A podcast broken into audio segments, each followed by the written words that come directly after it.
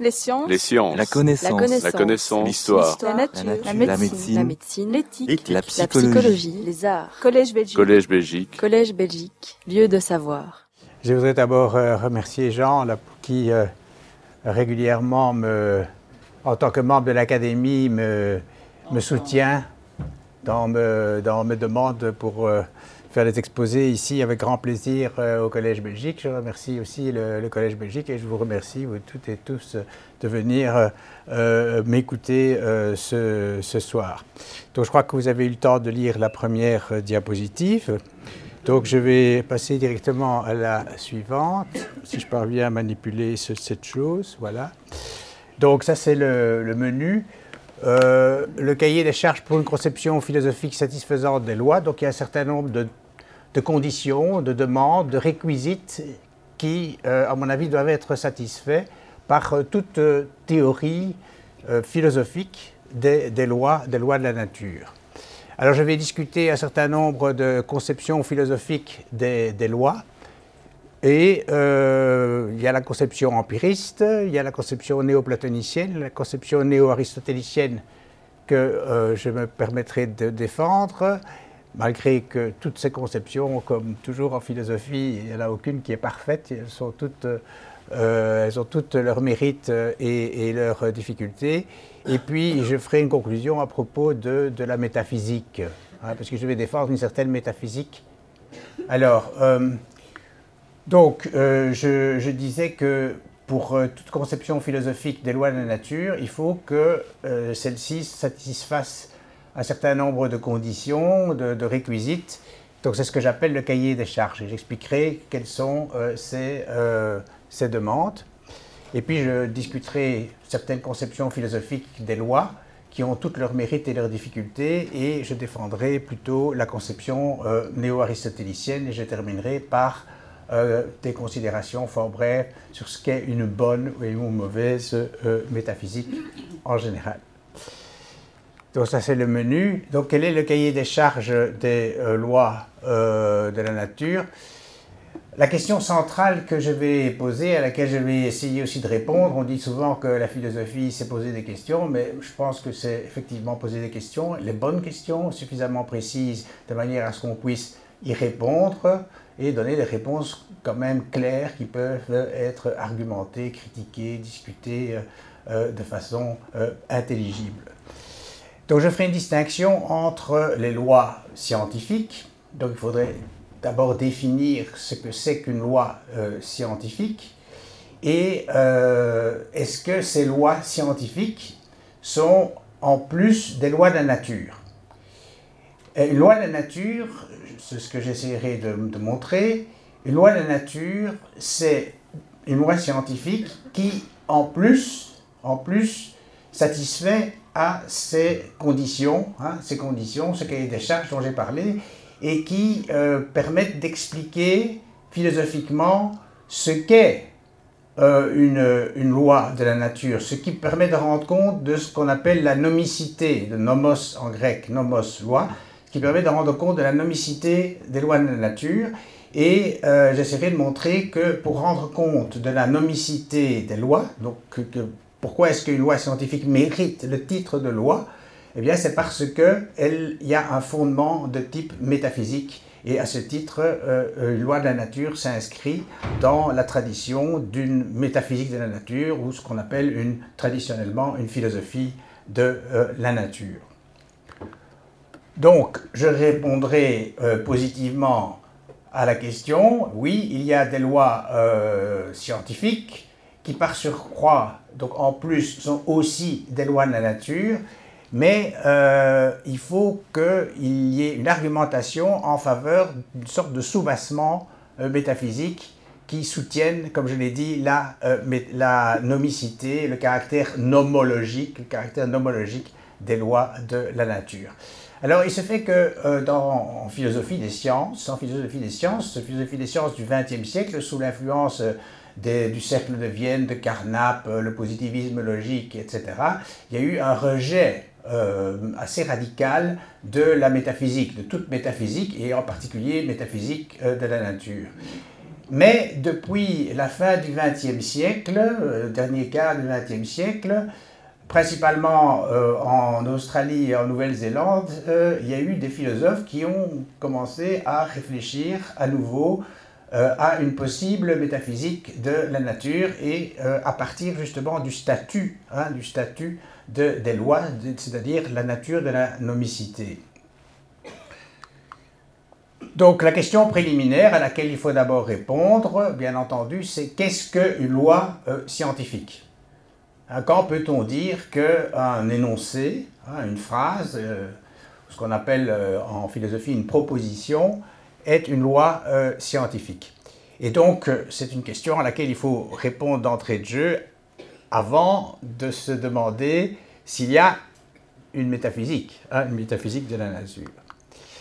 Bon, des exemples de lois scientifiques qu'on trouve dans les euh, manuels euh, de sciences, je passe rapidement en revue. Il y a la loi des gaz parfaits, hein, si vous vous souvenez de cela, euh, la loi de la gravitation universelle, la loi de l'inertie en physique, le principe de la conservation de l'énergie, les lois de Mendel, donc la génétique, les, lois de Hardy-Weinberg en démographie, en économie, la loi de l'offre et la demande, et la loi de Weber en psychologie. Donc on trouve le terme loi, principe, etc. dans euh, les manuels de, euh, de sciences. Ça, c'est un fait. Hein. donc, euh, c'est vrai que ce que Isabelle Stengers dit, que la physique, mais pas seulement la physique, les disciplines scientifiques parlent de loi.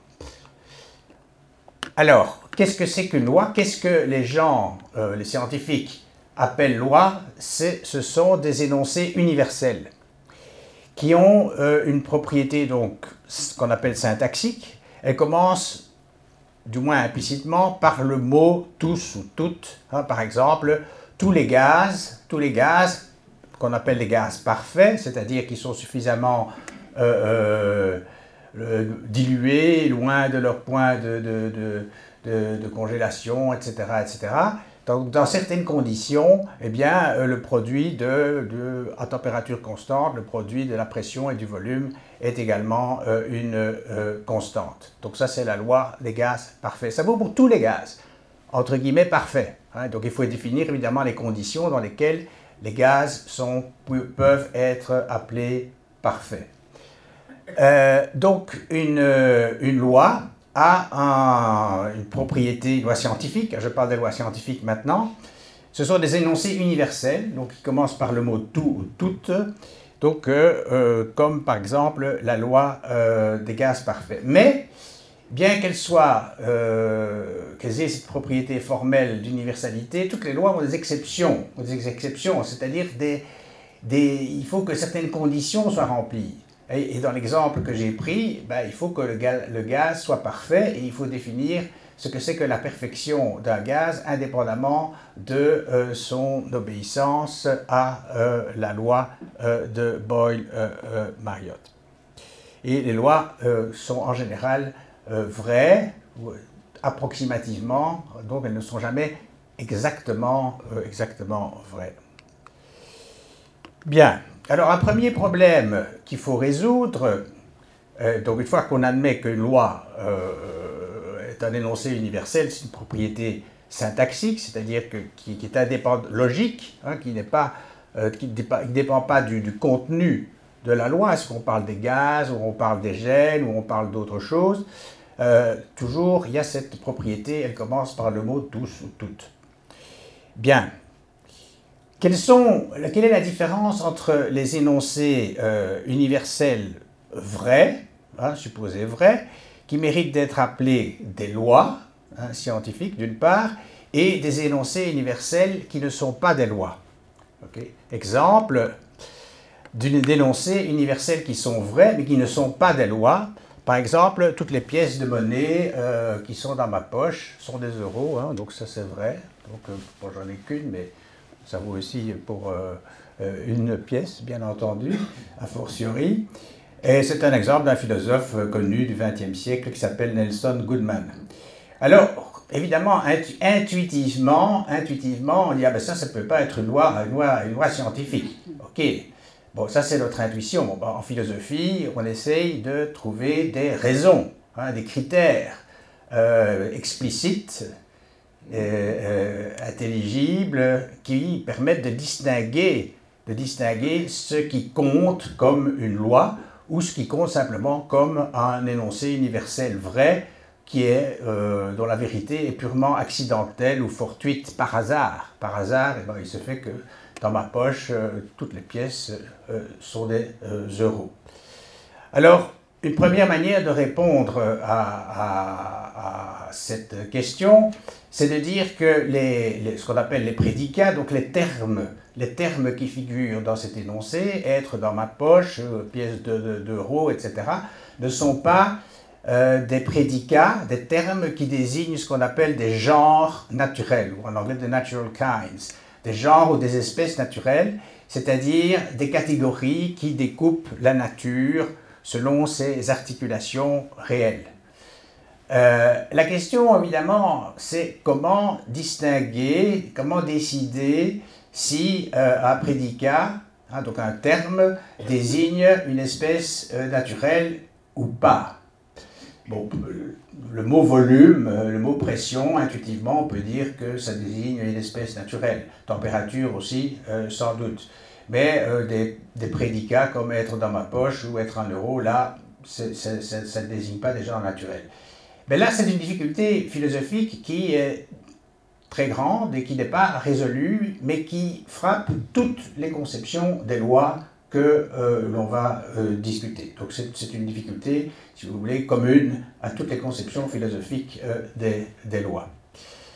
Mais donc il y a un autre énoncé qui est dû à un philosophe euh, euh néopositiviste euh, Hans Reichenbach du XXe siècle, c'est de dire que tous les cubes en or ont un volume inférieur à un mètre cube. Bon, apparemment c'est vrai, d'après ce qu'on sait du cosmos, hein, donc il n'y a pas de, de blocs d'or qui ont un volume euh, égal ou supérieur à un mètre cube. Ok mais ça ne semble pas être une loi de la nature, intuitivement. Pourtant, ici, il semblerait que euh, l'or, bon, l'or après tout, euh, c'est un, élément du, tableau de, de Mendeleïev, hein, comme vous savez, euh, et le volume aussi, ce sont des propriétés qui semblent être des propriétés objectives, universelles de, la nature. Et donc, ici, semble-t-il, les prédicats, hein, les termes, se réfère à des genres naturels. Donc, euh, on ne peut pas se baser sur, sur supposer que la, distinction entre genre naturel et, et, autres, disons, genre artificiel puisse être tracée. On ne peut pas se baser sur cette distinction pour euh, distinguer les énoncés légaux, nomologiques, hein, d'une part, et les énoncés universels dont la vérité est purement euh, fortuite ou est due au hasard. Et donc on est confronté à un problème important qui est le problème de l'identification. Donc quels sont les critères qui permettent d'identifier une loi, c'est-à-dire de la distinguer d'un énoncé universel vrai qui n'est pas une loi? Ça, c'est le problème de l'identification. Comment reconnaître si un énoncé universel est une loi scientifique, je parle toujours des lois scientifiques ici, ou pas. ok? Donc c'est un problème épistémique. Comment puis-je savoir? Comment est-ce que je peux reconnaître, comment je puisse connaître qu'un euh, énoncé universel est euh, une loi Donc, il ne suffit pas d'avoir de bonnes raisons de penser qu'un euh, énoncé universel vrai, P, hein, j'appelle P, P, proposition, est, une, est vrai, il faut des réquisites ou des conditions supplémentaires. C'est ce qu'on appelle le problème épistémique hein, de l'identification. Alors, en outre, en plus de la question épistémique, il y a le problème ontologique hein, de l'identification. Alors, qu'est-ce que c'est que le problème ontologique de l'identification? Euh, supposons que l'énoncé P, hein, qui est un énoncé universel, encore une fois qui commence par le mot tous ou toutes, euh, etc., euh, et que ce soit un énoncé vrai, dans quelles conditions l'énoncé P est une loi? Hein, P est une loi. Par exemple, euh, tous les gaz parfaits euh, à température constante ont un produit du volume et de la pression qui est constant. Est-ce que l'affirmation de Boyle-Marriott est une loi? Est-ce que c'est une affirmation vrai Et si oui, sur quoi se base la vérité hein, de euh, cette affirmation? Donc il faut bien, ça c'est très important, ceci, c'est un point très important, fondamental pour la discussion qui va suivre. Il faut bien distinguer entre l'énoncé universel, d'une part, et d'autre part, l'énoncé singulier, c'est-à-dire particulier, qui dit que tel énoncé universel est un énoncé légal, est une loi, est une loi scientifique. et donc, affirmer qu'un énoncé universel vrai est une loi, c'est quelque chose de plus fort. Hein, c'est plus fort, mais c'est un énoncé particulier. Donc j'affirme par exemple que l'énoncé de Boyle-Marriott est une loi. Ben, qu'est-ce qui me permet d'affirmer cela? D'une part, ça c'est le problème euh, épistémique de reconnaître euh, la, la nomicité, et d'autre part, qu'est-ce qui fonde la vérité? Qu'est-ce qui rend vrai l'énoncé particulier, singulier, cet énoncé universel vrai, P est une loi Quel est le euh, réalisateur de vérité donc hein?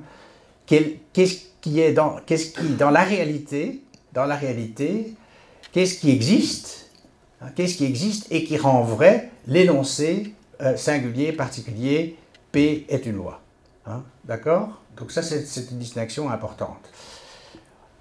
Bon, alors ça c'est euh, le problème qui est posé par euh, un philosophe empiriste contemporain important qui s'appelle Bas van, Frassen et qui, lui prétend qu'il n'y a, pas de, loi justement parce qu'il n'est pas possible de résoudre euh, notamment ce problème de euh, euh, l'identification. Mais j'essaierai de montrer qu'il est possible de le résoudre aussi bien sous ses aspects épistémiques que sous ses aspects ontologiques. Donc, comme je viens d'expliquer, les conditions de vérité des énoncés P et P est une loi ne sont pas les mêmes.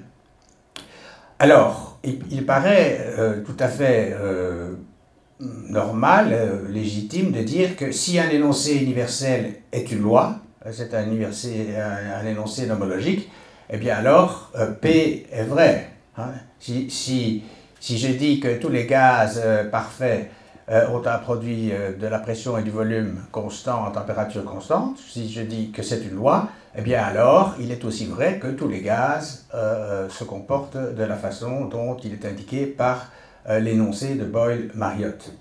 Par contre, euh, que, l'universalité et la vérité de l'énoncé P n'impliquent pas la nomicité, hein, puisqu'il y a des énoncés universels vrais. Un autre exemple, tous les peuples en Angleterre servent de la bière à la pression. Ok, c'est vrai, hein, c'est un énoncé universel vrai, mais ce n'est pas une loi euh, scientifique. En tout cas, euh, on peut euh, considérer que les peuples euh, ne sont pas des genres naturels. Ok.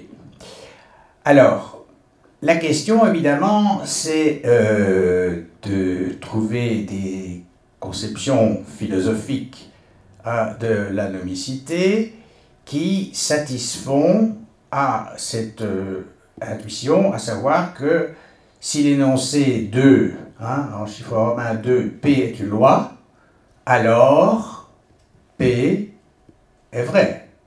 Donc que l'on puisse déduire logiquement la vérité de l'énoncé universel de l'affirmation singulière, cet énoncé universel est une loi. Si c'est une loi, si P est une loi, hein, et P peut être n'importe quel euh, énoncé universel qui puisse prétendre à la nomicité, si c'est vrai que P est une loi, alors P. Hein? OK? Bon. Et ça, c'est le problème de l'inférence. Et donc, il y a deux problèmes fondamentaux que une. On entend Vous entendez Oui. Il y a deux problèmes fondamentaux que toute euh, euh, théorie des lois théorie philosophique des lois doit pouvoir résoudre, c'est un, le problème de l'identification, son double aspect épistémique et ontologique, et puis le deuxième problème, c'est le problème de l'inférence, hein, de la, déductibilité. Est-ce qu'on peut déduire P de c'est une loi que euh, P? Alors, un autre problème euh, philosophique que l'on doit pouvoir résoudre, c'est que normalement, et ça c'est accepté par pratiquement tous les théoriciens euh, philosophiques des lois, c'est que les énoncés légaux, nomologiques, les lois, impliquent la vérité de ce qu'on appelle des énoncés conditionnels contrefactuels. Alors, exemple d'énoncé euh, conditionnel contrefactuel, c'est par exemple si je lâchais cette, pièce, si je la lâchais, je ne vais pas le faire, si je la lâchais, alors elle tomberait. Donc tout le monde pense ici, enfin j'espère dans cette pièce, pense que euh, si je lâchais cet objet, euh, il tomberait. Par contre, si je dis si je lâchais cet objet, il monterait vers le plafond, ben ça, vous seriez probablement sceptique. Mais je ne lâche pas l'objet. Et comme je ne lâche pas l'objet, eh bien, c'est contraire au fait, c'est une conditionnelle contraire au fait, c'est-à-dire que la partie qui se trouve euh, avant l'expression il tomberait, qu'on appelle l'antécédent, l'antécédent de, cette conditionnelle, hein, si, euh, alors, euh, si l'antécédent, donc la phrase qui se trouve après le si, cet antécédent est, faux, est faux, parce que je ne lâche pas l'objet, d'accord? Et donc, c'est pour ça qu'on appelle une conditionnelle, parce qu'elle sait si je lâchais cet objet, alors il tomberait. Donc, c'est une conditionnelle. Et elle est contraire au fait, parce que son antécédent, donc ce, qui figure juste après le si, hein, si je lâchais cet objet, eh bien, est, faux. Alors, je ne vais pas faire de la logique ici, mais je, ça, tout le monde est d'accord pour dire que pour rendre compte de, formellement, avec la logique hein, formelle, on ne peut pas se contenter de la logique qu'on appelle la logique euh, extensionnelle, enfin peu importe, mais il faut faire intervenir des notions qu'on appelle des notions modales, c'est-à-dire la possibilité et la nécessité. La nécessité.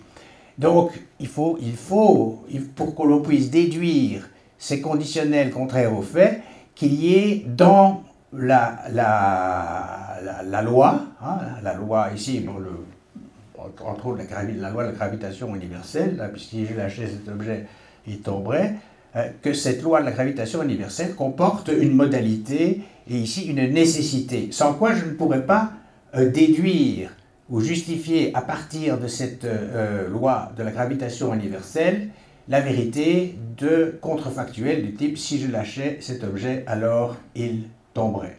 Ok? Bien. Donc il faut qu'il y ait un lien nécessaire entre l'antécédent et ce qu'on appelle aussi le conséquent, c'est-à-dire ce qui figure après le alors hein, ou après la virgule. Si euh, je lâchais cet objet, alors il euh, euh, tomberait. Et donc il faut qu'il y ait un, lien nécessaire entre d'une part l'antécédent et le conséquent, ce qu'on indique formellement par une boîte, hein, le box en anglais, le carré, qui indique formellement la nécessité. Je, mentionne ça euh, en, passant, peu importe. L'idée, c'est que, et ça c'est aussi un, réquisite pour une théorie satisfaisante des lois, théorie philosophique satisfaisante des lois, c'est que les lois doivent comporter, enfin la, nomicité doit comporter un type de nécessité afin que on puisse déduire de, d'énoncés nomologiques des euh, contrefactuels qui sont vrais. Par exemple, de, de la proposition tous les, euh, toutes les pièces qui se trouvent dans ma poche sont des euros, ok, proposition vraie, on ne peut pas déduire, intuitivement en tout cas, on ne peut pas déduire, si une pièce se trouvait dans ma poche, alors nécessairement elle serait un euro. hein? Donc je ne peux pas déduire, je répète, je ne peux pas déduire logiquement de la proposition universelle vraie, toutes les pièces qui sont dans ma poche sont des euros, le contrefactuel, qui, si une pièce se trouvait dans ma poche, alors ce serait un euro. Ça pourrait ce pas quelque chose qui serait acceptable. Bien. Alors, c'est un fait c'est un fait qui, me semble-t-il, en tout cas difficilement récusable, c'est qu'il existe des régularités dans la nature. Il existe des régularités, c'est-à-dire des euh, événements ou des phénomènes qui se euh, répètent. Hein. Donc il suffit par exemple de considérer que ben, je suis ici debout, ben, reste debout. Pourquoi? Parce que il y a, d'une part le, sol qui est, qui rigide, il y a d'une part la gravitation universelle, et donc c'est une régularité. Hein, et on peut généraliser cela évidemment euh, à d'autres euh, phénomènes euh, étudiés par les sciences. Alors, il y a un problème qui est un vieux problème qui, avec, lequel les Grecs se sont déjà confrontés, qui est, et qui se sont disputés dès le VIe siècle, entre d'une part Aristote, Platon, et d'autre part Socrate, et d'autre part d'autres philosophes euh, qui euh, défendait que euh, finalement les régularités dans la nature, ben, c'était un simple fait et qu'il n'était pas nécessaire de l'expliquer, il suffit de le constater. C'est ce que disent encore toujours aujourd'hui les empiristes, tandis que Platon, Aristote, Socrate et certains autres ont essayé d'expliquer pourquoi. Pourquoi existe-t-il des régularités dans la nature hein? A priori, Bon, bien sûr, s'il n'existait pas de régularité, nous ne serions pas là pour en parler, mais euh, on peut se poser aussi la question philosophique, est-ce qu'il y a une explication, est-ce qu'il y a une raison, une raison hein, de l'existence de ces régularités qui sont décrites par ces propositions universelles qui sont, qui sont aussi peut-être euh, en plus des, ou par des lois. Alors, je le disais, il y a aussi des exceptions aux lois même les, les, les, lois, par exemple, euh, euh, je disais à propos des, gaz parfaits, ben, si, dans certaines conditions, le gaz ne va pas obéir à, à, la loi de Boyle et de Marriott. Parce que, justement, le, gaz ne se trouve pas dans les conditions, dans prévues. Donc, des lois euh, universellement euh, vraies, des lois strictes, finalement, il y en a euh, très peu. C'est vrai que par exemple, si deux, deux objets, deux objets s'attirent toujours parce que la force gravitationnelle n'a pas d'écran, il n'y a pas d'écran. Mais ce n'est pas vrai pour les charges électriques, par exemple. Donc, ce n'est pas vrai que dans toutes les conditions, une charge positive et une charge négative vont s'attirer. Donc des lois sont toujours soumises, la validité des lois, leur vérité, est toujours soumise à ce qu'on appelle dans la littérature philosophique des conditions euh, ceteris paribus, c'est-à-dire euh, toutes choses étant égales par ailleurs, c'est-à-dire égales aux, conditions dans lesquelles la loi a déjà été euh, vérifiée, ou, des, des, provisos en anglais, donc c'est aussi un mot courant dans la littérature, c'est-à-dire euh, pourvu que, hein, pourvu que certaines conditions soient satisfaites. Et ça, c'est une difficulté. Expliquer pourquoi euh, il y a des lois, hein, c'est-à-dire il y a, des, non seulement des régularités, mais des régularités nécessaires, dans un certain sens de nécessité, mais malgré tout, il y a aussi des exceptions. Parfois, la loi euh, n'est pas, n'est pas vérifiée.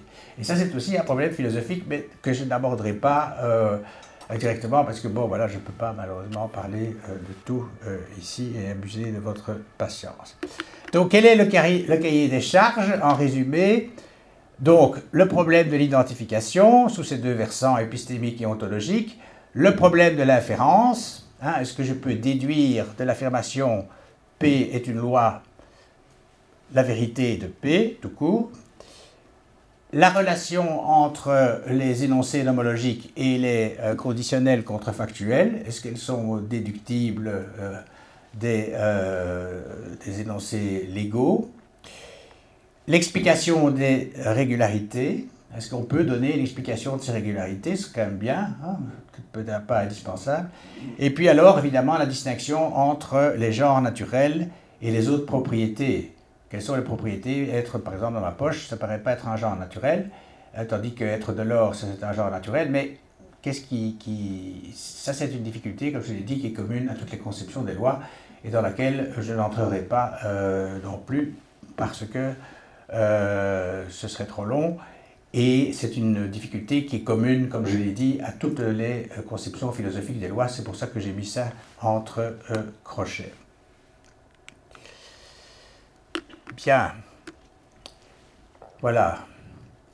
Donc, euh, euh, rassurez-vous, la partie la plus difficile de mon exposé est déjà euh, faite. Donc, je reviendrai évidemment sur ces questions, mais les notions fondamentales, les, les, points, la terminologie, etc., principale est déjà délivrée, dite. Bon, alors la conception, premièrement, la conception néo-régulariste empiriste. Donc pour les empiristes, alors brièvement les empiristes, les philosophes empiristes, pour eux, euh, seule l'expérience sensible, c'est-à-dire avec nos cinq sens, peut euh, susceptible de justifier notre croyance en la vérité d'une affirmation. Hein. donc euh, il n'y a que l'expérience, que sola experiencia, hein, seule l'expérience sensible, l'expérience sensible peut justifier des croyances. Hein. C'est-à-dire, si je dis c'est une paix est une loi, eh bien je dois trouver alors quelque chose dans l'expérience sensible qui me permette de justifier, en principe, hein, c'est une loi que P. Bon. Alors, pour, pour les, les les empiristes, inspirés de, David Hume, donc un philosophe euh, non pas anglais mais écossais du 19e siècle, 18e euh, siècle, pardon, 18e siècle, le, euh, il n'y a pas de, causalité nécessaire entre, d'une part, l'occurrence d'un feu et l'apparition de fumée. C'est simplement une séquence régulière, hein, donc régulièrement, c'est une régularité de la nature, régulièrement, tous les feux, hein, tous les feux sont suivis de l'apparition de fumée. Donc c'est une régularité pour, euh, pour David Hume et euh, il n'y a pas de, nécessité. Hein.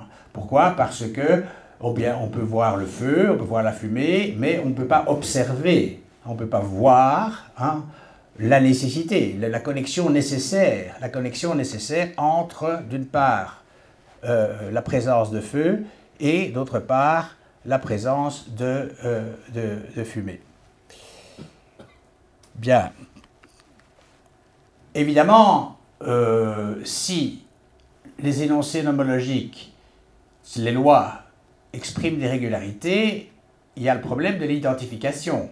Comment est-ce que je vais pouvoir distinguer un énoncé universel vrai qui n'est pas une loi, d'un énoncé universel vrai qui, lui, est une loi?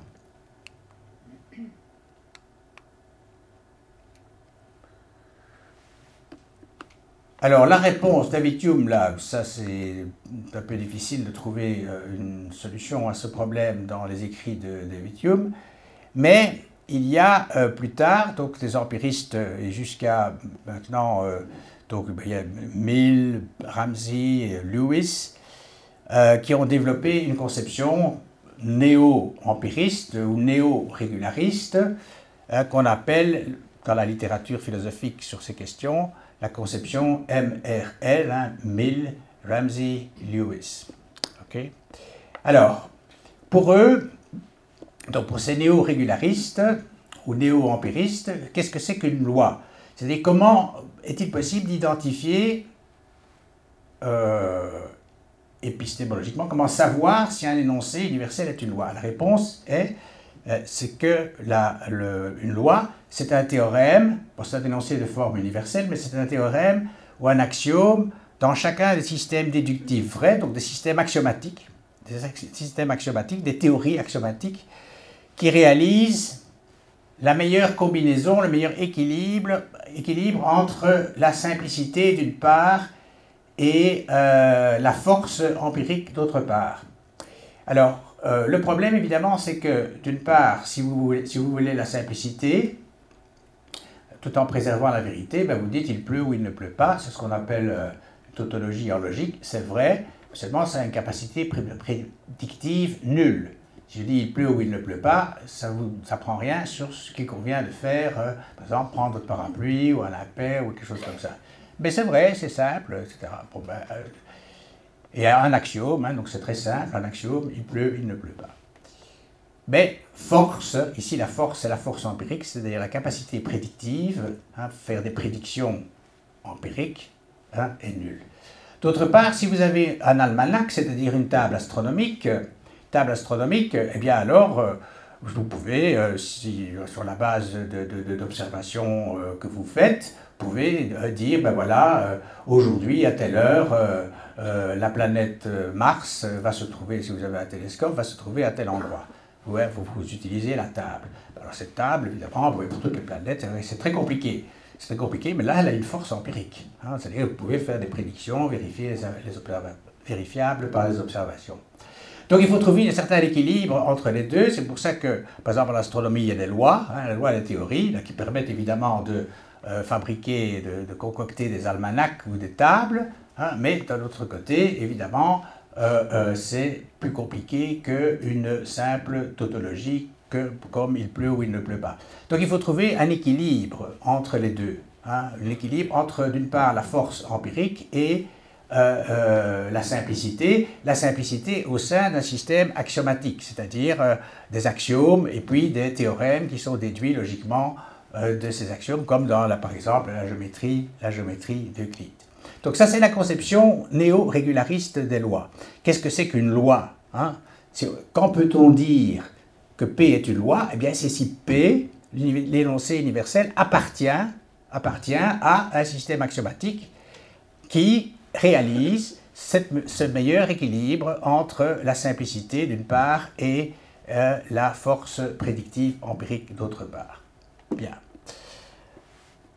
Alors, la difficulté ici, il y a plusieurs difficultés, c'est euh, de dire euh, de pouvoir dire effectivement hein, si un énoncé satisfait ce critère de nomicité. D'abord, un certain nombre de théories scientifiques, euh, dont on peut considérer qu'elles sont scientifiques, ne sont pas axiomatisées, donc elles ne sont pas présentées sous la forme d'axiomes dont on déduit logiquement des théorèmes. Hein, donc, c'est le cas de, par exemple, de théories euh, en, économie ou, en démographie, et même de théories euh, aussi euh, en, physique. Et ça, c'est une première difficulté parce que l'applicabilité du critère de Mill, Ramsey, Lewis présuppose l'axiomatisation. D'autre part, les notions de simplicité, d'abord, ensuite de force prédictive, euh, ensuite, et finalement, des notions d'équilibre entre la force et la simplicité, ce sont des notions qui sont assez floues. Pas discuter ça longuement, mais la notion de simplicité, de force et d'équilibre entre, ça c'est discuté très longuement par notamment Bas van Frassen et d'autres philosophes, euh, ces notions sont euh, difficilement applicables et elles sont également entachées d'un vice qui euh, semble euh, rédhibitoire, en tout cas pour euh, certains philosophes, à savoir qu'elles sont attachées de subjectivité. C'est-à-dire que certains vont trouver qu'un système axiomatique est plus simple pour telle ou telle raison, qu'un autre a des capacités prédictives plus grandes pour telle ou telle raison, parce qu'ils attachent plus d'importance à telle prévision plutôt qu'à d'autres prévisions. Et donc on a une, un reproche d'anthropomorphisme ou d'anthropocentrisme qui intervient.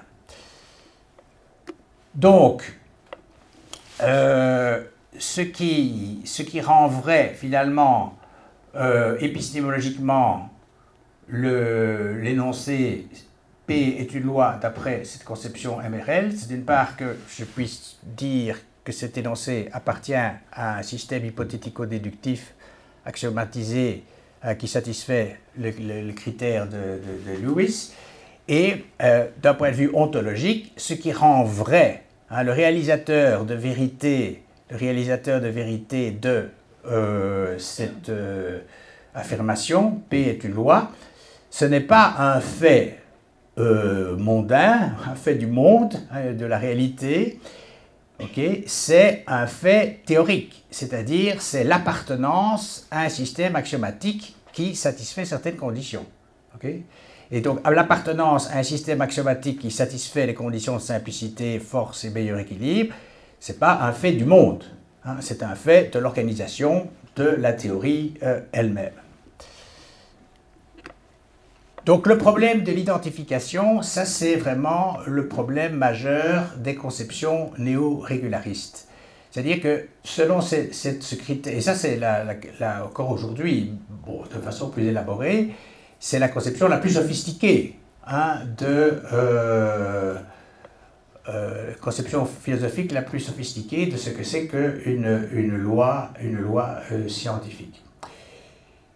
Bon, évidemment, il n'y a pas de métaphysique pour les empiristes, hein, puisque la métaphysique, ce qui est métaphysique, c'est euh, ce qui échappe à l'expérience sensible, donc, en tout cas, en partie, je reviendrai sur cette question à propos de la bonne et la mauvaise métaphysique à la fin, mais il n'y a, pas de, de nécessité, par exemple, on, ne voit pas hein, de connexion nécessaire, comme je l'ai dit à propos de Hume, entre l'occurrence du feu et de la fumée. Donc pas de nécessité, pas de métaphysique, et ce qui réalise la vérité de, euh, l'énoncé c'est une loi, P est une loi, c'est euh, encore une fois l'appartenance à un système théorique.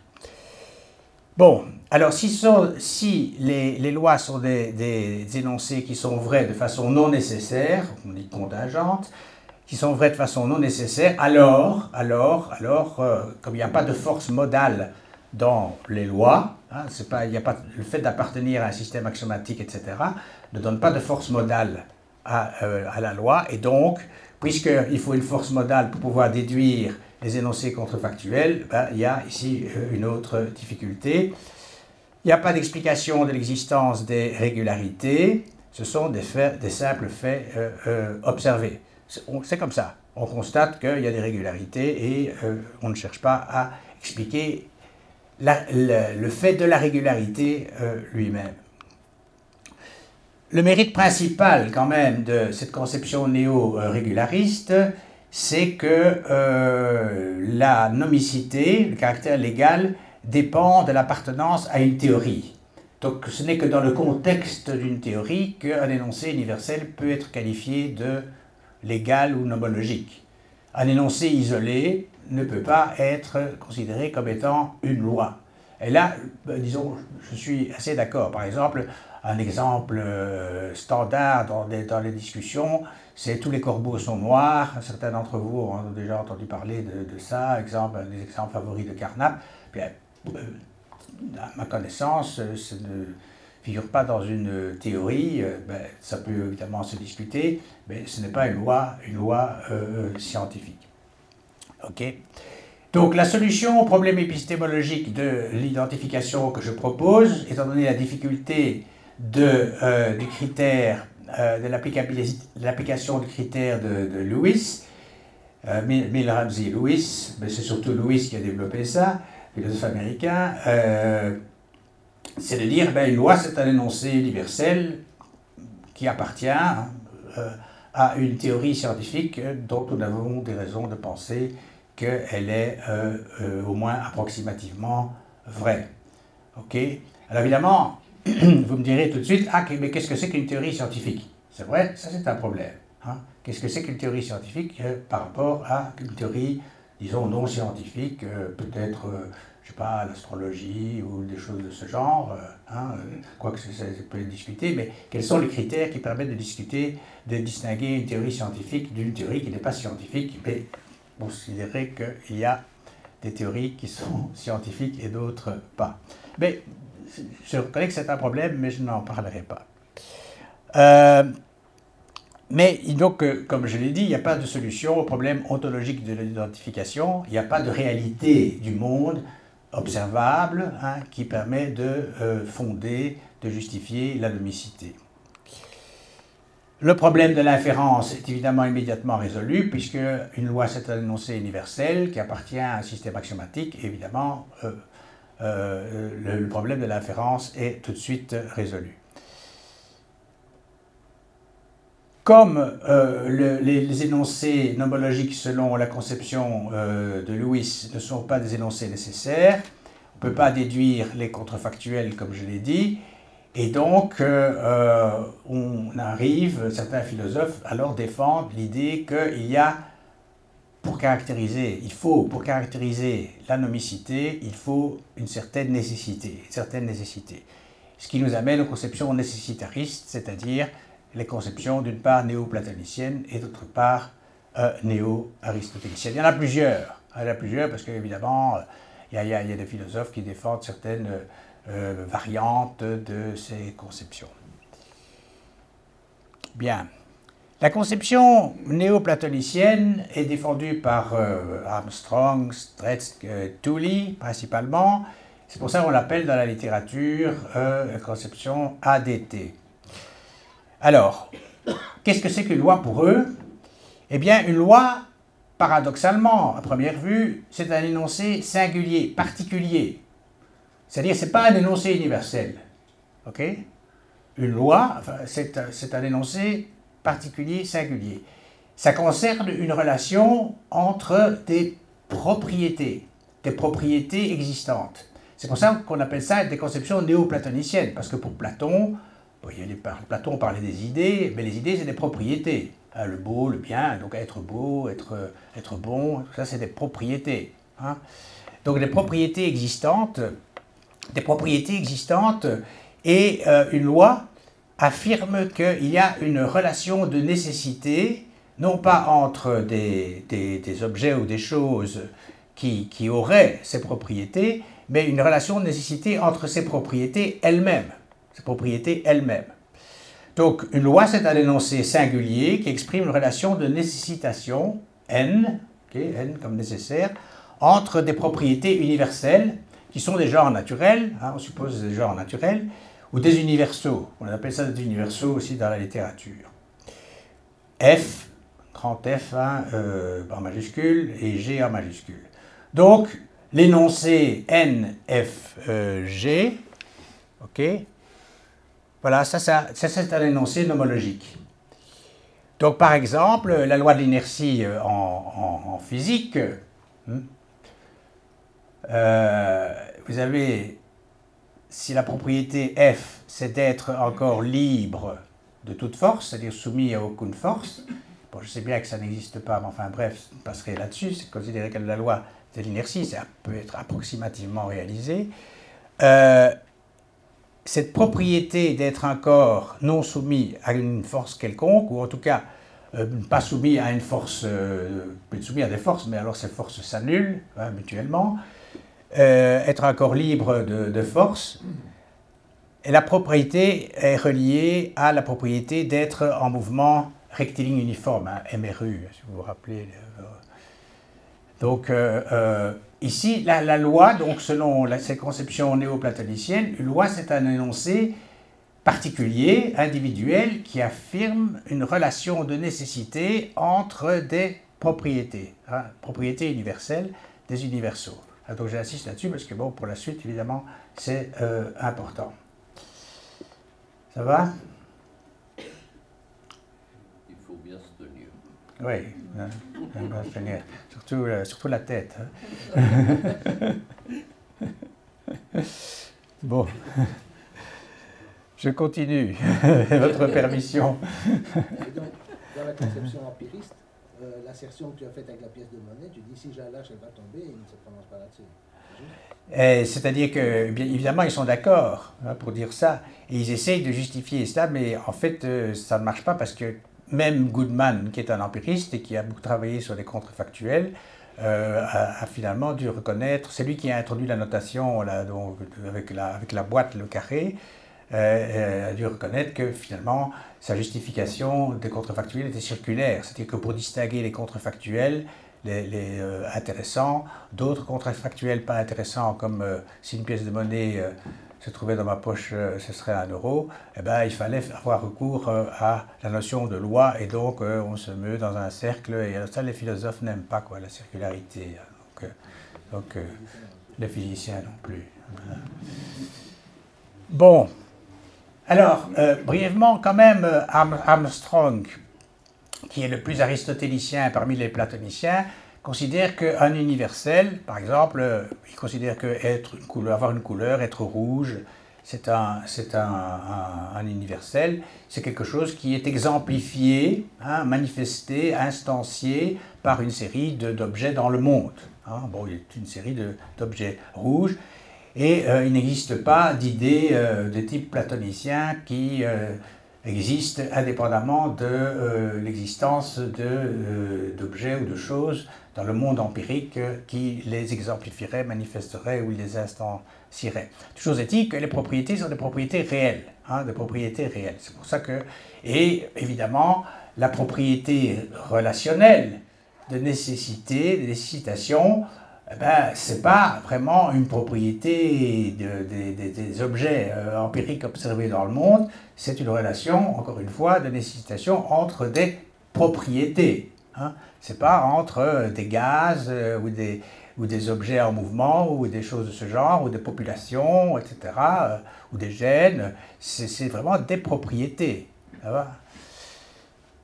Donc, pour eux, cette relation de nécessité est une relation de nécessitation qui est contingente, donc qui n'est pas vrai dans tous les mondes possibles, contrairement aux lois logiques, hein, les lois il pleut ou il ne pleut pas, c'est vrai dans tous les mondes possibles, c'est-à-dire les mondes que l'on peut euh, imaginer.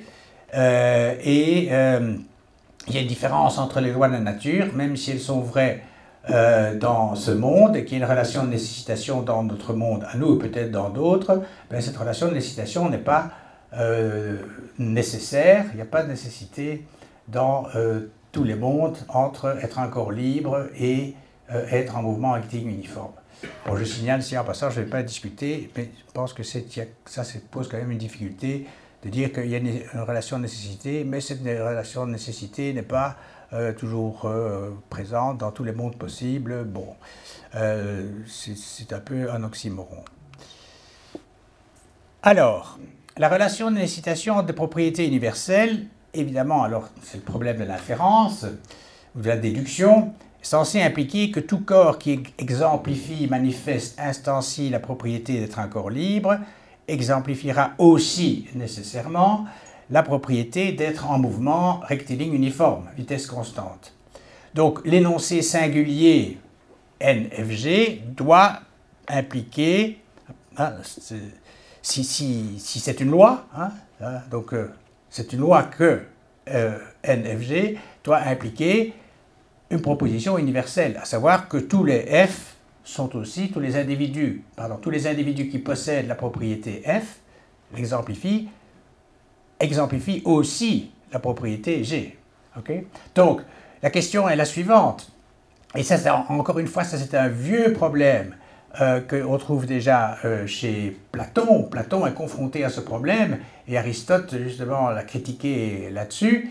C'est que c'est pas parce qu'il y a une relation entre des idées ou des propriétés qu'il y a ipso facto des relations entre les objets, les entités qui ont hein, ou qui manifestent ces propriétés. Pourquoi? Parce que les propriétés, d'une part, et les individus, les objets, les choses, appartiennent à des catégories logiques différentes. Hein. Ah ben, je ne vais pas, élaborer là-dessus, mais réfléchissez, si vous réfléchissez, vous verrez que ce n'est pas évident, hein, logiquement, que une relation de nécessitation entre des propriétés implique que si un objet, un, individu manifeste la propriété F, alors nécessairement il va manifester la propriété euh, naturellement, Armstrong et les autres sont conscients de ce problème. Ils essayent de le résoudre euh, d'une certaine manière. Il y a des solutions qui ont été proposées, qui évidemment ont été critiquées. Et finalement, pour à mon avis, là ici je suis d'accord avec Van Frassen, euh, ça ne marche pas. Ok. Donc, le problème de l'identification, cette fois-ci ontologique, est résolu du moins si on suppose qu'il existe bien cette relation de nécessitation entre des propriétés. Le fait, c'est pas vraiment un fait du monde empirique, mais c'est un fait métaphysique, hein, d'après les, euh, euh, Armstrong. C'est un fait métaphysique qu'il existe réellement une relation de nécessitation entre ces propriétés F et G, qui F et G sont aussi des propriétés réelles. ok? Euh, l'existence de propriétés est liée par exemple par les nominalistes, euh, certains empiristes, etc. Mais donc pour Armstrong, il y a une métaphysique des propriétés, il y a des propriétés qui existent et il y a une relation de nécessité entre ces propriétés existantes. Peut-être pas euh, observable comme on peut observer la couleur rouge, mais qui néanmoins est réelle. Et donc on a bien, selon cette conception euh, ADT, on a bien une métaphysique de la nature. C'est-à-dire qu'il y a une, réalité de cette relation de nécessitation entre les propriétés qui fonde hein, la nécessité. Donc ici, on peut parler de loi de la nature. Okay, on a une philosophie de nature. Mais pas celui, le, problème de l'identification épistémologique, lui, n'est pas euh, résolu parce que la seule manière dont on puisse résoudre l'identification euh, épistémologique, c'est par l'observation de, de, régularité hein, et euh, la construction de théories scientifiques qui incorporent et qui expliquent éventuellement, à partir de propositions plus générales, ces régularités. Le problème de l'inférence n'est pas résolu de façon satisfaisante, donc euh, euh, j'ai déjà expliqué ça. Je, cite à la fin de la, de la slide, ici, de la diapositive, là, un, sophiste euh, antisthène, 5e siècle, qui, dit, qui a dit fameusement ben, je, vois, je vois bien les chevaux, mais je ne vois pas l'hypocité ou la chevalinité et la propriété d'être un cheval. ok hein donc on voit les chevaux, effectivement, on observe les chevaux, mais on n'observe pas directement la propriété comme telle. Hein, comme telle, la propriété euh, chevaline, la propriété d'être un cheval. Il faut distinguer entre les choses qui manifestent des propriétés et d'autre part ces propriétés elles-mêmes. On ne peut pas observer des propriétés indépendamment des choses ou des entités qui manifestent ces propriétés. Donc Antisthène dit, ben, c'est une réaction typiquement empiriste. Beaucoup d'empiristes nient l'existence de propriétés. Ils disent ben, Je ne vois pas les propriétés. Je, vois les chevaux, mais je ne vois pas la propriété comme telle d'être un cheval. Et c'est évidemment parce qu'il y a une distinction entre les propriétés d'une part et les individus ou les choses qui exemplifient ces propriétés qu'il y a un problème de l'inférence. Hein. Bon, alors le problème de la relation avec les contrefactuels est résolu parce que l'énoncé euh, NFG comporte une modalité, ici donc une nécessité, euh, il est résolu à condition que le problème de l'inférence soit résolu, bien entendu. Hein, parce que euh, si, si, on ne peut pas inférer, un contrefactuel de, particulier de, NFG, eh ben alors à ce moment-là, euh, ça, ne marche pas. Donc les contrefactuels pertinents qui nous intéressent concernent les individus hein, qui exemplifient les propriétés, non pas les propriétés elles-mêmes. Alors, l'explication des régularités dans la nature est aussi euh, dépendante d'une solution du problème de l'inférence. Une difficulté supplémentaire, comment peut-il y avoir des exceptions hein, Donc toutes les lois des exceptions. C'est une relation entre les propriétés qui est une relation nécessaire et que, comme il le suppose, donc Armstrong, Dretz, Tooley, comme il le suppose, il y a une relation de nécessité entre les propriétés F et G, ben alors nécessairement, tout individu qui exemplifie la propriété F doit aussi hein, euh, nécessairement exemplifier la propriété G. Alors comment se fait-il qu'il y a des exceptions aux lois? Donc là, il y a aussi une difficulté. Conclusion, le problème majeur de la conception nécessitariste est celui de l'inférence qui n'est pas résolu. Il n'y a pas de solution vraiment satisfaisante du problème de l'identification épistémologique et euh, il y a peu de connexion avec les sciences. Hein. donc, euh, c'est manifeste chez Armstrong, la plupart des exemples sont tirés de, de, choses ordinaires, tout ça. Donc euh, moi je pense qu'il faut quand même d'abord parler des lois scientifiques. S'il n'y a pas de loi de la il n'y a pas de loi de la nature s'il n'y a pas déjà d'abord des lois scientifiques et qu'on peut préalablement les identifier. OK?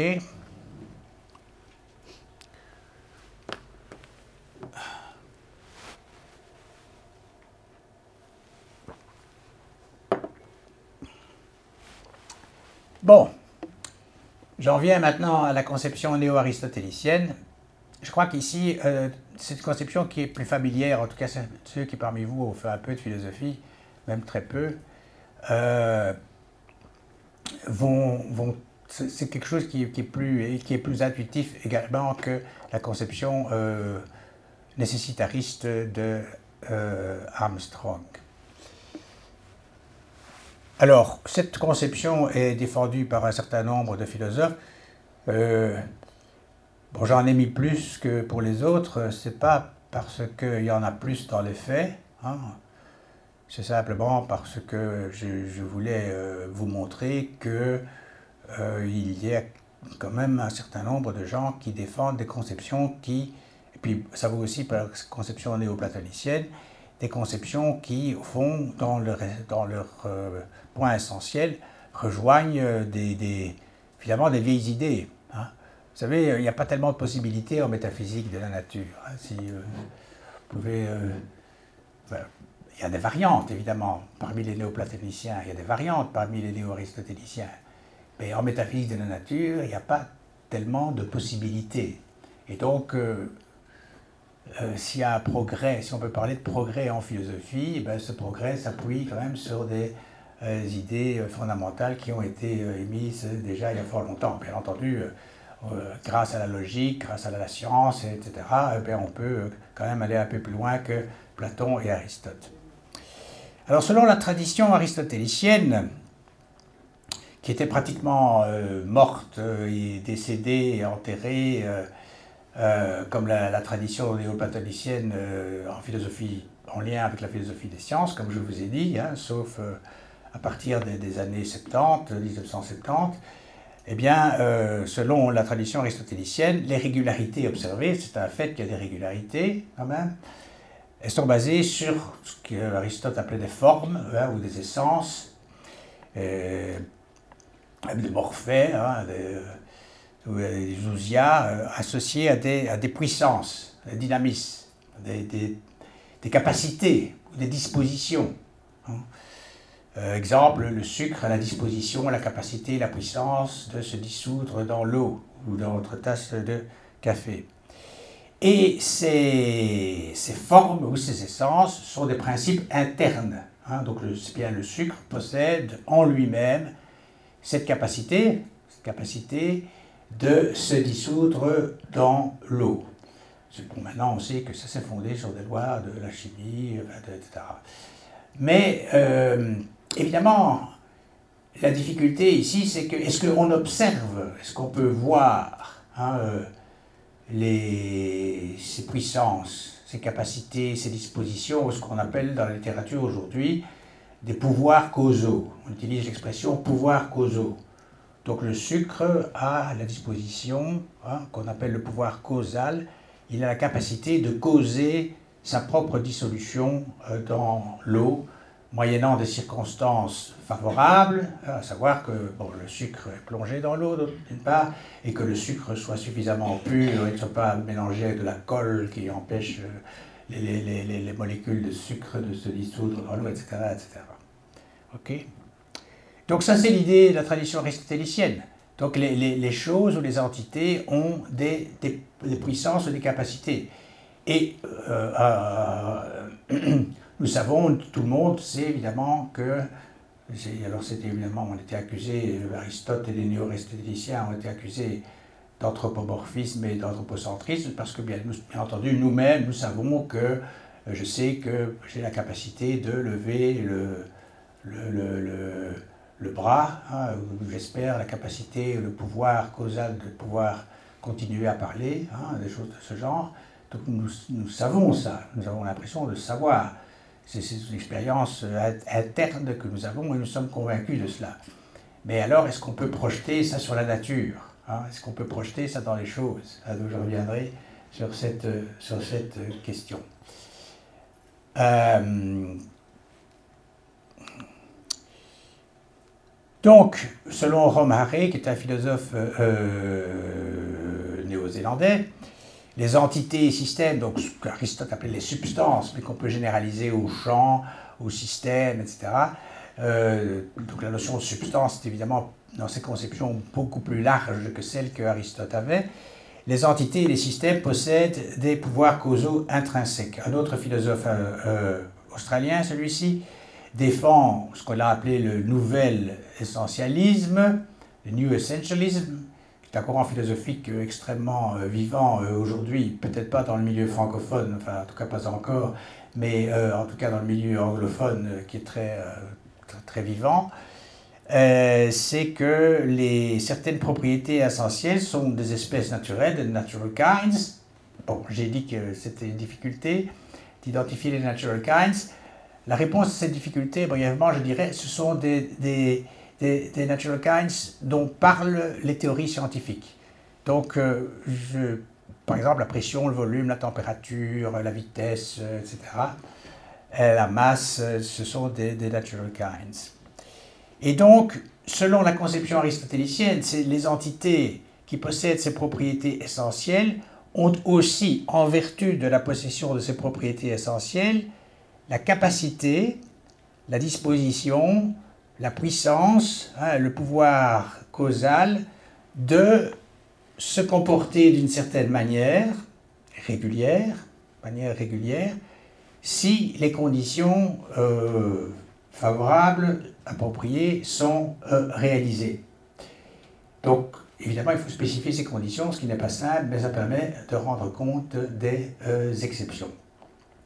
Donc, puisque être, par exemple, un électron, c'est avoir une charge euh, négative, bien nécessairement, cette propriété d'avoir une charge négative confère à l'électron le pouvoir causal d'attirer des charges positives. et les régularités qui sont décrites par des lois ici de, l'électrostatique ou l'électrodynamique hein, sont fondées métaphysiquement sur l'existence, de ces pouvoirs causaux. En tout cas, c'est ce que défendent les euh, nécessitaristes néo-aristotéliciens euh, aujourd'hui. Donc c'est ça l'idée. C'est une idée finalement, une vieille idée, une idée assez simple, mais qui est évidemment élaborée, etc., de façon beaucoup plus détaillée que je, peux je peux le faire ici. Ok. Euh, donc, les pouvoirs causaux qui sont des propriétés, sont des propriétés, hein, des propriétés, mais qui sont des propriétés euh, instanciées ou exemplifiées par des entités, entité qui est un terme extrêmement euh, général. Donc ça peut être des champs, des, systèmes ou des, corps individuels comme les électrons, etc. etc. Mais ce sont des propriétés relationnelles, en un certain sens. Pourquoi? Parce que, si on reprend le, être du sucre, hein, du vrai sucre, si vous voulez, le vrai sucre a une propriété intrinsèque en lui-même, donc propriété interne en lui, c'est ça une propriété intrinsèque, mais qui est en relation, s'il n'est pas plongé dans l'eau, il est en relation avec une propriété qui peut être acquise par lui, à savoir être dissous, hein, être dissous dans un liquide. Donc si on formalise ça, on, voit que la propriété dispositionnelle pointe hein, vers une autre propriété dont euh, l'acquisition est possible, possible hein, et même nécessaire dans certaines circonstances, euh, dont l'acquisition est possible par euh, l'entité, donc par le sucre. Donc le sucre a cette propriété interne d'acquérir une autre propriété, savoir être dissous plutôt que d'être un corps compact solide. Donc nous avons ici une métaphysique, évidemment, une ontologie d'entités de, qui euh, possèdent des propriétés relationnelles, des propriétés, mais qui sont modales. Qui sont modales parce que, encore une fois, nécessairement, nécessairement, le sucre, en vertu de ce qu'il est, de son essence, de ce qui le caractérise comme sucre, a la capacité, le pouvoir causal de se dissoudre dans l'eau. S'il n'avait pas ce pouvoir, ben, tout simplement, ce ne serait pas du sucre. Hein, ce serait autre chose. ce serait euh, euh, du bois ou je ne sais pas quoi, mais ce ne serait pas du, pas du sucre. Alors, cette conception néo-aristotélicienne est-elle capable de résoudre les problèmes, euh, le cahier des charges hein, dont je parlais tout à l'heure? Euh, Donc, l'identification épistémologique, comme je l'ai dit, c'est l'appartenance à une théorie scientifique. Le réalisateur de vérité de l'affirmation c'est une loi que P, eh bien, c'est l'existence de ces pouvoirs causaux, cette métaphysique des pouvoirs causaux, c'est-à-dire des, des genres naturels, des essences qui confèrent aux entités qui les possèdent ce pouvoir causal de s'engager nécessairement dans, certains comportements réguliers dans les circonstances euh, appropriées. Donc la nomicité, le caractère légal, la vérité d'une proposition telle ou l'affirmation c'est une loi que P est fondée sur l'existence des pouvoirs causaux, des, par exemple des gaz. Hein, le gaz a ce pouvoir causal de, euh, si on modifie sa pression par exemple, eh bien alors euh, il va modifier le volume de telle manière que la loi euh, des gaz parfaits soit satisfaite. Donc les lois scientifiques sont des lois nécessaires de la nature et qui sont ici vraies dans tous les mondes possibles. Donc on n'a plus une, relation de nécessitation relative à notre monde ou à une classe de mondes possibles parmi l'ensemble de tout, hein, la totalité des mondes possibles. Donc un électron, par exemple, s'il euh, attire les charges négatives, eh ben, dans un autre monde, c'est plus un électron, c'est autre chose. Mais il ne mérite plus le titre d'électron. Euh, donc changer les lois modifierait ipso facto euh, les essences des choses, puisque les lois sont fondées sur l'essence, c'est ce que les, corps ou les, entités comme les électrons sont, et sinon, ben, euh, à ce moment-là, les lois sont peut-être différentes, mais peut-être qu'il n'y a pas d'électrons dans notre monde possible, mais s'il y a des électrons, alors ils se comportent comme dans notre monde. Alors, comment distinguer les lois, des, lois de la nature des lois logiques? Eh bien, est-ce qu'il distingue les lois logiques? Quelle heure est-il, Jean? C'est tellement passionnant, on ne voit pas le temps passer. 18h16. Hein. Ah, ben ça va, on a le, on a, ça va, je suis dans les temps. je vais bientôt m'arrêter, hein, donc euh, vous allez pouvoir poser vos questions. Donc, euh, les lois sont les lois de la nature. Comment distingue-t-on les lois de la nature? De la nature hein, Je parle des lois. Ici, on, on, fait de la métaphysique. Comment distingue-t-on les lois de la nature des, euh, des tautologies logiques? Il pleut ou il ne pleut pas. Hein, comment fait-on? Eh bien, c'est qu'il pleut ou il ne pleut pas, ça c'est connaissable a priori, c'est-à-dire indépendamment d'expérience. Indépendamment d'expérience, si vous connaissez la langue française, vous savez tout de suite qu'il pleut ou il ne pleut pas, c'est un énoncé qui est vrai, quel que soit le temps qu'il puisse faire. Tandis que la loi de l'inertie, évidemment, euh, c'est une loi de la nature pour les néo-aristotéliciens, mais ça, c'est pas évident. Il suffit pas de connaître la langue française et la signification des termes pour euh, euh, savoir que cet énoncé est vrai en principe. Hein. ça, c'est connaissable a posteriori. Donc il faut euh, travailler, hein, euh, avec, euh, examiner le comportement des corps, etc., etc., investiguer, faire des observations, l'expérience, des choses comme ça. Donc ce qui distingue les, lois logiques d'une part et les lois de la nature, même si toutes deux, selon la conception néo-aristotélicienne, sont vraies dans la totalité des mondes possibles, c'est que les premières, c'est-à-dire les lois logiques, sont connaissables indépendamment d'expérience, tandis que les lois de la nature, elles, ne sont pas connaissables indépendamment de l'expérience. Le problème de l'inférence, alors le problème de l'inférence, il est euh, résolu de façon assez simple, parce que si le sucre euh, a la possibilité, le, pouvoir causal, la disposition de nécessairement se dissoudre s'il est plongé dans l'eau, on en déduit tout de suite euh, que régulièrement, hein, tous les sucres plongés dans l'eau vont, dans les circonstances appropriées, se dissoudre. L'explication, on a ici une explication des régularités. Pourquoi est-ce qu'il y a des, des régularités? Eh bien Pourquoi? Parce que les, entités possèdent essentiellement hein, des, euh, des, puissances, des dispositions, des euh, pouvoirs causaux.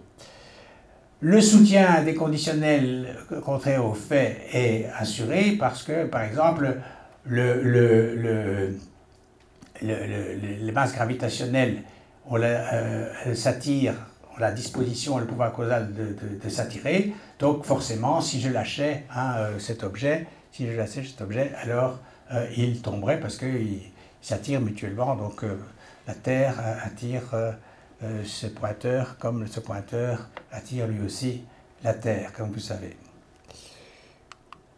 Bon, alors j'ai beaucoup étudié les empiristes Et les empiristes, euh, comme je disais, sont viscéralement, par nature ou par essence même, euh, hostiles à la métaphysique. Pourquoi? Parce que quand on parle de métaphysique, on parle de métaphysique au-delà de la physique de la nature, au-delà de ce qui, euh, de la nature empirique, c'est-à-dire au-delà de ce qui est observable.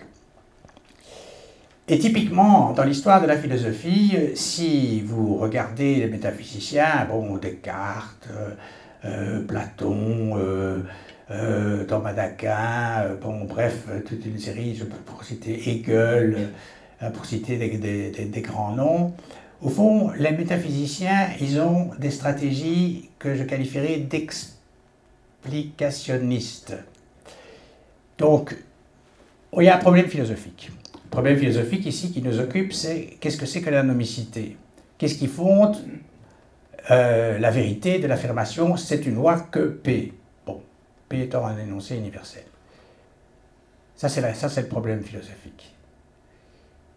Et alors, euh, les métaphysiciens ils disent Ah, si je postule l'existence de une relation de nécessitation entre des universaux, si je postule l'existence de pouvoirs causaux, alors j'ai une solution, peut-être pas de tous les problèmes, mais en tout cas, c'est en tout cas ce que ceux qui défendent ces positions disent, j'ai une meilleure solution. J'ai une solution, c'est-à-dire que j'explique mieux, hein, j'ai une meilleure explication de ce que c'est que, par exemple, la nomicité. Et ainsi de suite pour pour d'autres problèmes de type philosophique résolus de manière métaphysique. Et donc, euh, c'est ce que Van Frassen euh, dit.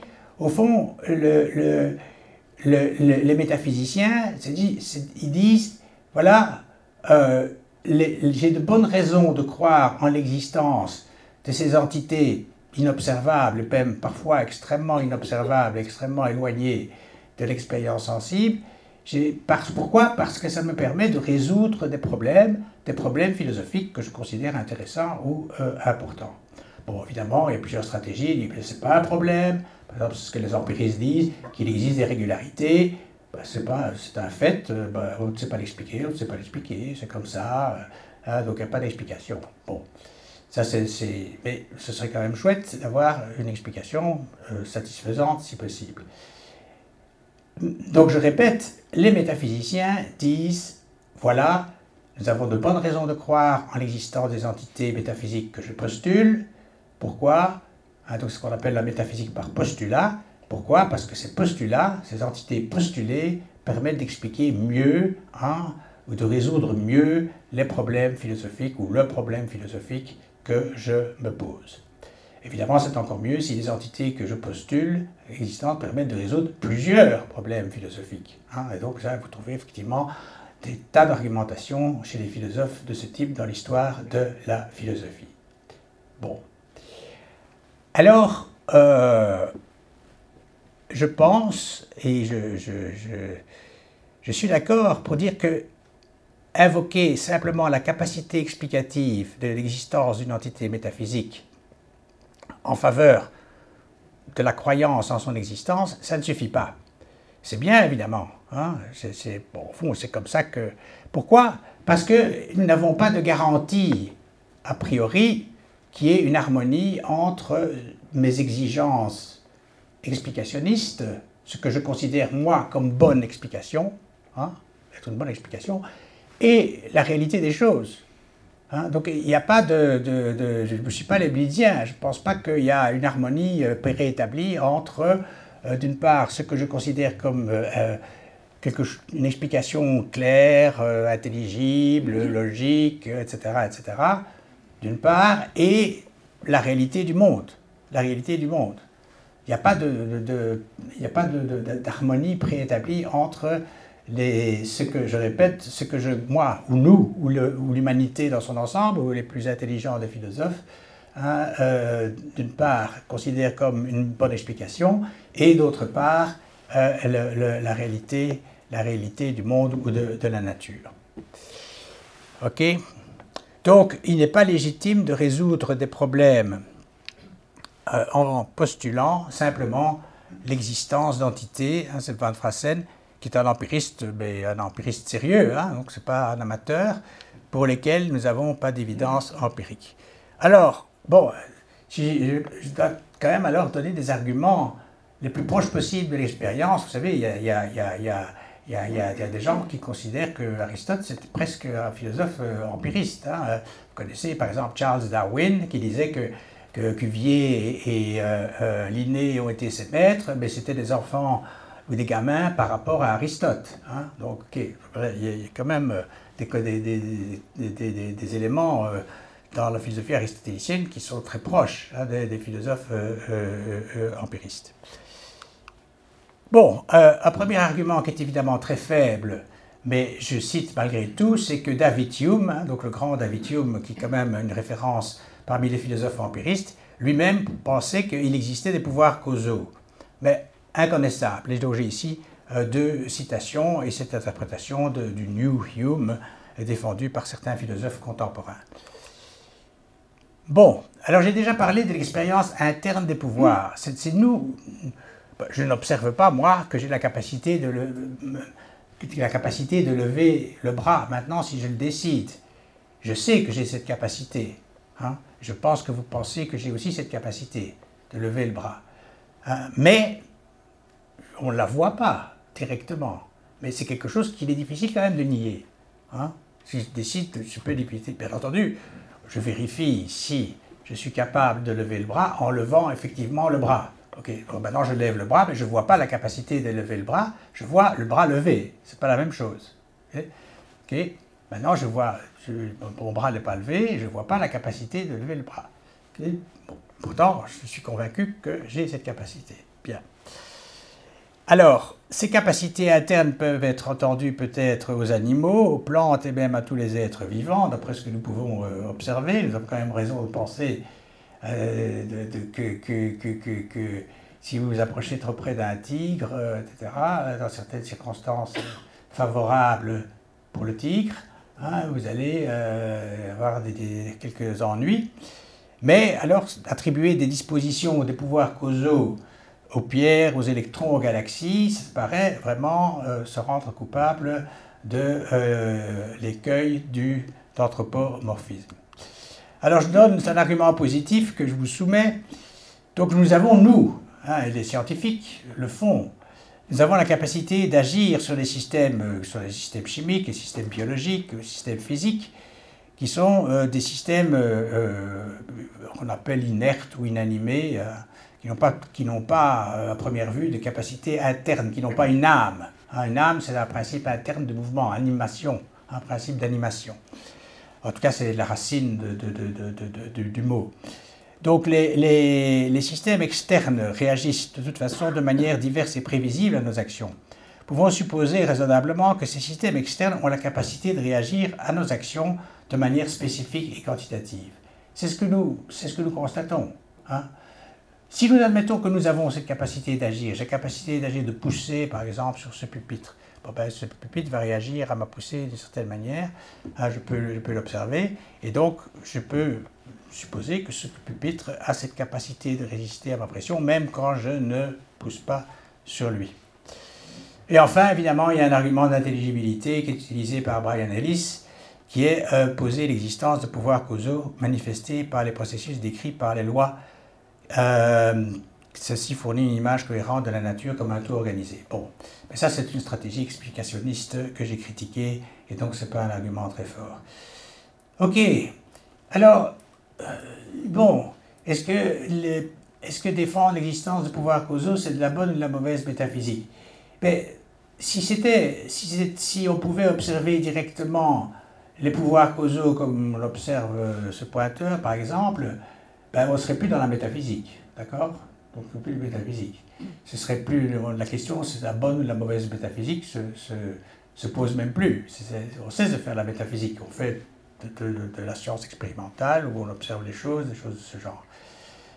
Mais euh, je pense que les, euh, en dehors évidemment des stratégies explicationnistes, nous ne pouvons pas postuler l'existence d'entités comme les pouvoirs causaux, d'entités métaphysiques qui ne sont pas évidemment forcément directement observables, qui n'ont pas un lien suffisamment fort avec notre expérience. Et donc, ce que je maintiens, c'est que euh, les pouvoirs causaux, bien que non directement observables, on est dans la métaphysique, ont un lien suffisamment fort avec l'expérience hein, pour, qu'on puisse euh, raisonnablement croire en leur existence.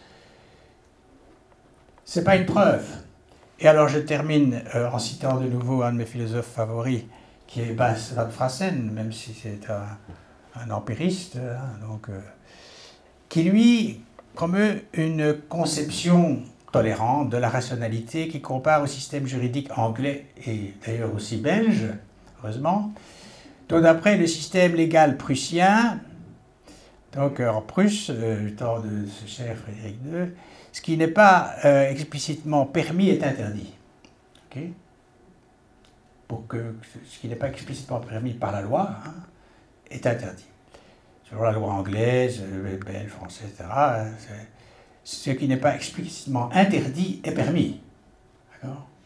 Ce qui est interdit, c'est ce qui est interdit explicitement par la loi, écrite, votée, etc., en démocratie. Ok. Alors donc, il compare ça à la rationalité. Qu'est-ce qui est raisonnable de croire hein? S'il n'y a pas de raison contraignante, s'il n'y a pas de raison contraignante de ne pas adhérer à une croyance donnée, ici, les pouvoirs causaux, euh, il est rationnel de persister dans cette croyance. Donc il n'y a pas de raison, hein, à mon avis, de euh, ne pas croire en l'existence des pouvoirs causaux. Et donc, selon cette conception euh, tolérant de la rationalité inspirée du système juridique pour anglais, ce que dit Van Frassen, il dit Ce qu'il est rationnel de croire inclut tout ce à quoi l'on n'est pas contraint de ne pas croire. La rationalité est seulement l'irrationalité tenue en bride, hein, donc contrôlée, irrationalité contrôlée. Voilà, je conclue ici. Merci beaucoup. Les sciences. La connaissance. La connaissance. L'histoire. La, nature. La médecine. La médecine. L'éthique. La, psychologie. Les arts. Collège Belgique. Collège Belgique. Collège Belgique. Lieu de savoir.